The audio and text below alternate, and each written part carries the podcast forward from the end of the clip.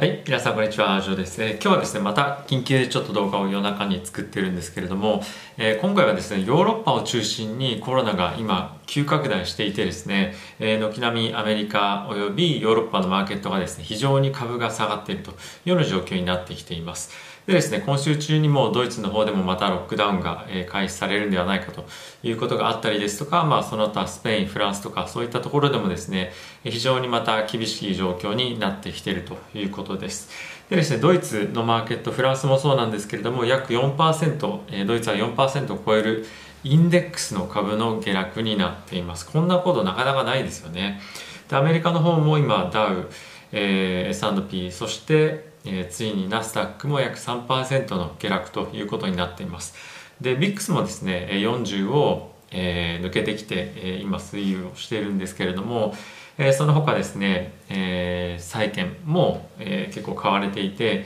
軒並みリスクオフになってますね。あと他はですねどんなところを見てみるかというとあとは原油の価格もなんともう5%も下落しているんですね。でやはりこのまあ、いろんなところを見てみると、ここまで最近も非常に耐えていた、えー、巣ごもり株ですとか、まあ、あと他はですね、えっとまあ、ダナハとか結構有名なところで、えー、結構ずっと上がってきたところありますけれどもここ最近、まあ、堅調だったメディカルデバイスだったりとか、まあ、そういった非常に底堅く推移してきたところ、まあ、それに加えてここ最近決算も非常に良かったところもですね軒並み売られてるというような今状況になっています。でヨーロッパがですねどれぐらい今深刻な状況になっているかというとえホテルの稼働率なんですけれども今なんと30%ぐらいに、えなってるそうです。でアメリカはですねまた今、え少し若干落ちてきてて50%に、えなってしまっているというような状況で、アメリカだけではなくてさらにヨーロッパの方はもっと深刻な状況に、なっているということです。で一部ではですねまだ工場だったりとかオフィスなんかっていうのは、引き続き運営をされているようなんですけれども、えーレストランとか、まあ、そういったところは閉鎖だったりとかあとは時間制限で今後はまた運営というようなのがヨーロッパでも、え始まっていますし、えアメリカではですね一部の地域、えシカゴですけれども、えレストランはですね外で、えプラス、まあ、あと中でですね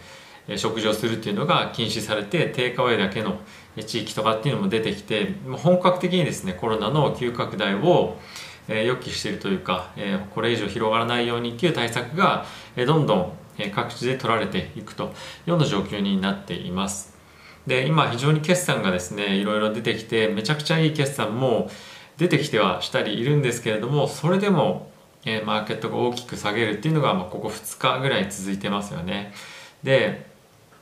えー、今日、まあ、ヨーロッパも中心になんですけれども特にエアラインとかレジャーとか、えー、コロナの時にあの売り叩かれた銘柄が、まあ、5%を超える、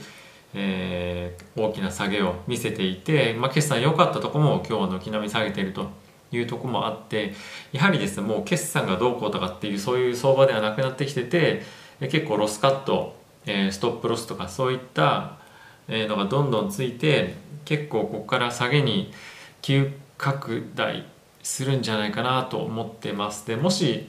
えー、これがですね明日さらにいろんなニュースが出てくるようであればもう一段大きく下げるのかなと思ってますで日本にいる僕らとしてはですねドル円の動きもあの注目していきたいと思っているんですが、まあ、そんなには下がってないんですけども徐々に下がっていってコロナの時につけている、まあ、102円台の前半とかっていう水準まで、まあ、もしかしたら落ちてくるのかなと結構底抜けるとまたえー、為替の市場も大きく動くんじゃないかなと、えー、思ってます。で、アメリカの方もですね、このヨーロッパに引きずられてというのはあるんですけれども、えー、ヨーロッパとはまた別にアメリカの方でも1週間を通じて、えー、平均で1日あたりの平均で7万人を超える感染者っていうのが出ててこれはもう今までコロナが始まってから1週間こういった状況が続いたことっていうのはないんですね。なので今までで一番深刻な状況っていうのが今の、えー、アメリカになってます。ということもあって今後やはり警戒感っていうのがもっともっと続くんではないかなと思ってます。でコロナとはまた別の話なんですけれども、えー、Facebook とえーまあ、あとツイッターもそうですね、えっと、あとは、えー、Google えー、そういったところがですね今議会に召喚されていろいろ独占禁止法についての話とかっていうのを今、えー、公聴会開かれている真っ最中なんですけれども、まあ、そういった銘柄もですね約5%ぐらい下げていてちょっともう今止めどなくあの売りの注文っていうのが入ってるんじゃないかなと思っています。でここ最近はなかなかボリュームが出ずに、えー、取引の、えーまあ、連日ボリュームが出ないえー、日々っていうのが続いていたということもあってリクイリティも、え、薄いと思うので、えー、特にあの前の動画でもご説明したんですが今はですねやはりこの10月末っていうのがいろんなファンドとかですね、え投資銀行の、ま、トレーダーたちのですね、ま、決算のあの最後の月ということもあってここで大きなロスを出したくないということで多くの投資家だったりとかトレーダーがですね取引を控えている状況になっているので非常にマーケットが今、薄く動きやすい状態になってます。でそういったところも手伝ってこういう激しい動きに、えなっていると思うのでここ1週間特に大統領選挙までの、え残すところわずかな時間ですけれども、えこういった、えーまあ、下げというか、えー、激しいボラティリティの、えーまあ、相場っていうのが毎日続くんではないかなと思ってます。で特に好材料っていうのもですねおそらくこれで、まあ、そんなになんていうんですかあのコロナの感染者っていうのが少し1日2日止まったところでですねあのまたマーケットが大きく戻すとかそういったことはおそらくないと思うので今後もですね皆さんリスクのポジションっていうのを、しっかりと調整した方がいいんではないかなと、思います。で債券買うとか、まあ、そういったものよりも、まあ、今はですねやはり現金に変えて、えー、しっかりと次どこに、えー、投資するのかを考える時間でも僕はいいんじゃないかなと個人的には思ってますし今僕も実際にそのように、えー、ポートフォリオを整理してます。え今アメリカの方ではですねもうもう僕全く今株持ってないので、